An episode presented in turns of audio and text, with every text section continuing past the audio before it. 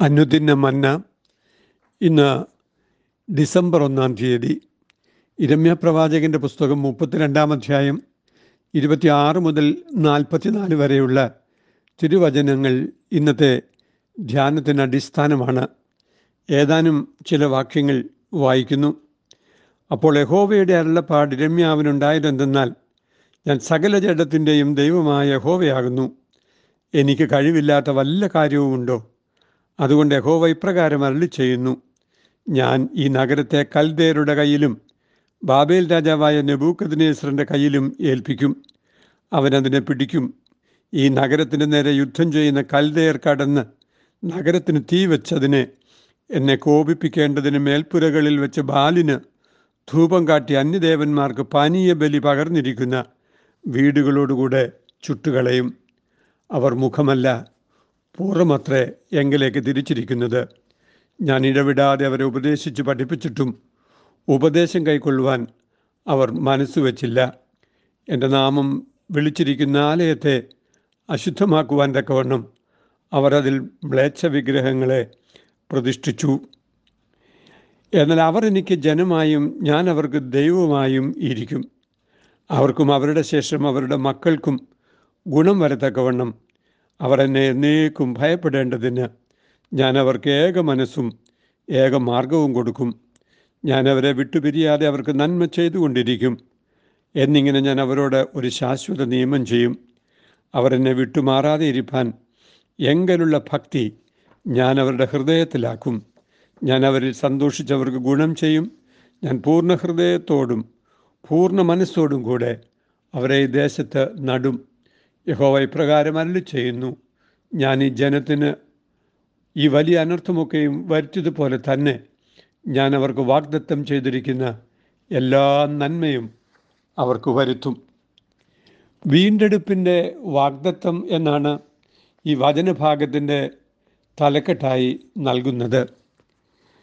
യെരുശലേമിനെ കീഴടക്കുവാൻ നെബുക്കദിനേസറിന് ദൈവം അനുവാദവും കൽപ്പനയും നൽകിയിരിക്കെ.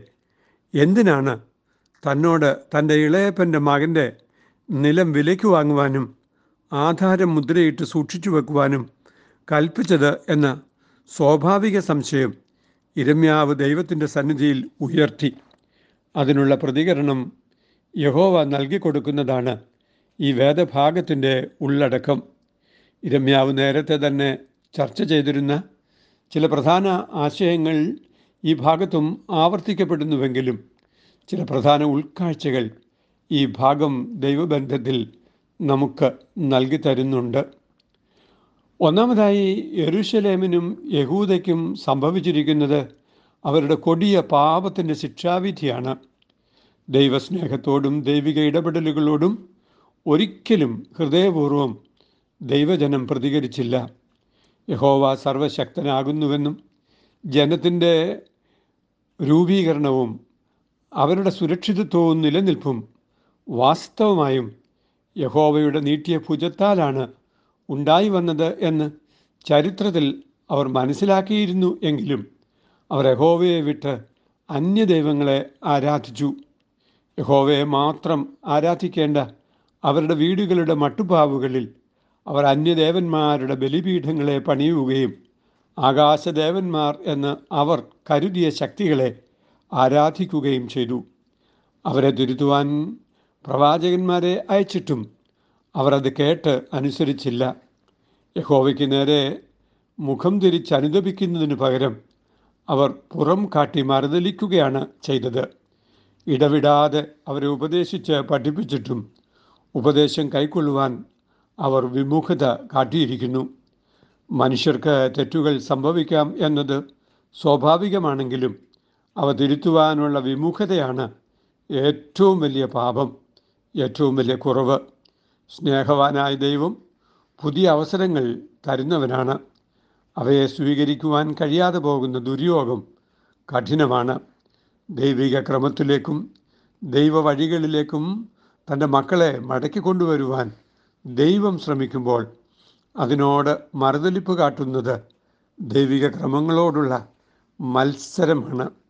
സർവശക്തനും സർവജ്ഞാനിയും സ്നേഹധനനുമായ ദൈവത്തെ നിരന്തരം നിരസിക്കുന്നതിന്റെ ഫലമായിട്ടാണ് ഇപ്പോൾ വൈദേശിക ശക്തികളുടെ ആക്രമണവും പ്രവാസവും എന്നൊക്കെയുള്ള ശിക്ഷാവിധികൾ അവർ സ്വയം ആർജിക്കുന്നത്. വൈദേശിക ആധിപത്യവും പ്രവാസവും അവരുടെ പ്രവൃത്തികളുടെയും മനോഭാവങ്ങളുടെയും സ്വാഭാവികമായ പരിണിതഫലം മാത്രമാണ് എന്ന് ഈ വചനം ഓർമ്മിപ്പിക്കുന്നു. രണ്ടാമതായി മനുഷ്യരുടെ അവിശ്വസ്തതയ്ക്കും നന്ദികേടിനും പക്ഷേ ദൈവിക വിശ്വസ്തതയെ അട്ടിമറിക്കുവാൻ കഴിയുകയില്ല എന്ന ഉൾക്കാഴ്ച ഈ വചനം നൽകുന്നു. ഇസ്രായേലിനെ തനിക്ക് ജനമായി ദൈവം തിരഞ്ഞെടുത്തതാണ്. അവരൊരു വിശുദ്ധ ജനമായി രൂപപ്പെടുക തന്നെ ചെയ്യും. അബ്രഹാമിനോടും പൂർവപിതാക്കന്മാരോടും യഹോവ നൽകിയ വാഗ്ദാനമാണ് ഇസ്രായേൽ പാർക്കുന്ന ഭൂമി. താൽക്കാലികമായി പ്രവാസത്തിലേക്ക് പോയാലും അവർ മടങ്ങിയെത്തി. യഹോവ അവർക്ക് നൽകിയ ഭൂമിയെ അവർ അവകാശമാക്കുക തന്നെ ചെയ്യും. അവിടെ യഹോവയെ ഭയപ്പെട്ട് ഏക മനസ്സോടും ഏകമാർഗവും നൽകിയും അവരെ അനുഗ്രഹിക്കും. അങ്ങനെ വരുമ്പോൾ അവർ യഹോവയെ വിട്ടുമാറുകയില്ല. യഹോവയോടുള്ള ഭക്തി അവരുടെ ഹൃദയത്തിൽ ആക്കിക്കൊടുക്കുന്ന രൂപാന്തരമാണ് സംഭവിക്കുക. സകല നന്മകളും അവർ അനുഭവമാക്കുന്നത് അവരുടെ ഹൃദയത്തിൽ ദൈവിക നിയമങ്ങൾ എഴുതപ്പെടുമ്പോഴാണ്.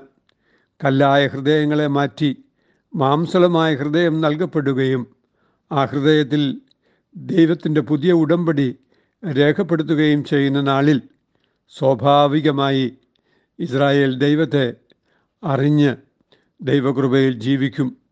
അന്നാണ് സത്യ ഇസ്രായേൽ രൂപപ്പെടുന്നത്. ആ നാളിനു വേണ്ടി പ്രതീക്ഷയോടെ ദൈവമക്കൾ കാത്തിരിക്കണം. ദൈവത്തിന്റെ വാഗ്ദത്തങ്ങൾക്ക് മാറ്റമില്ല.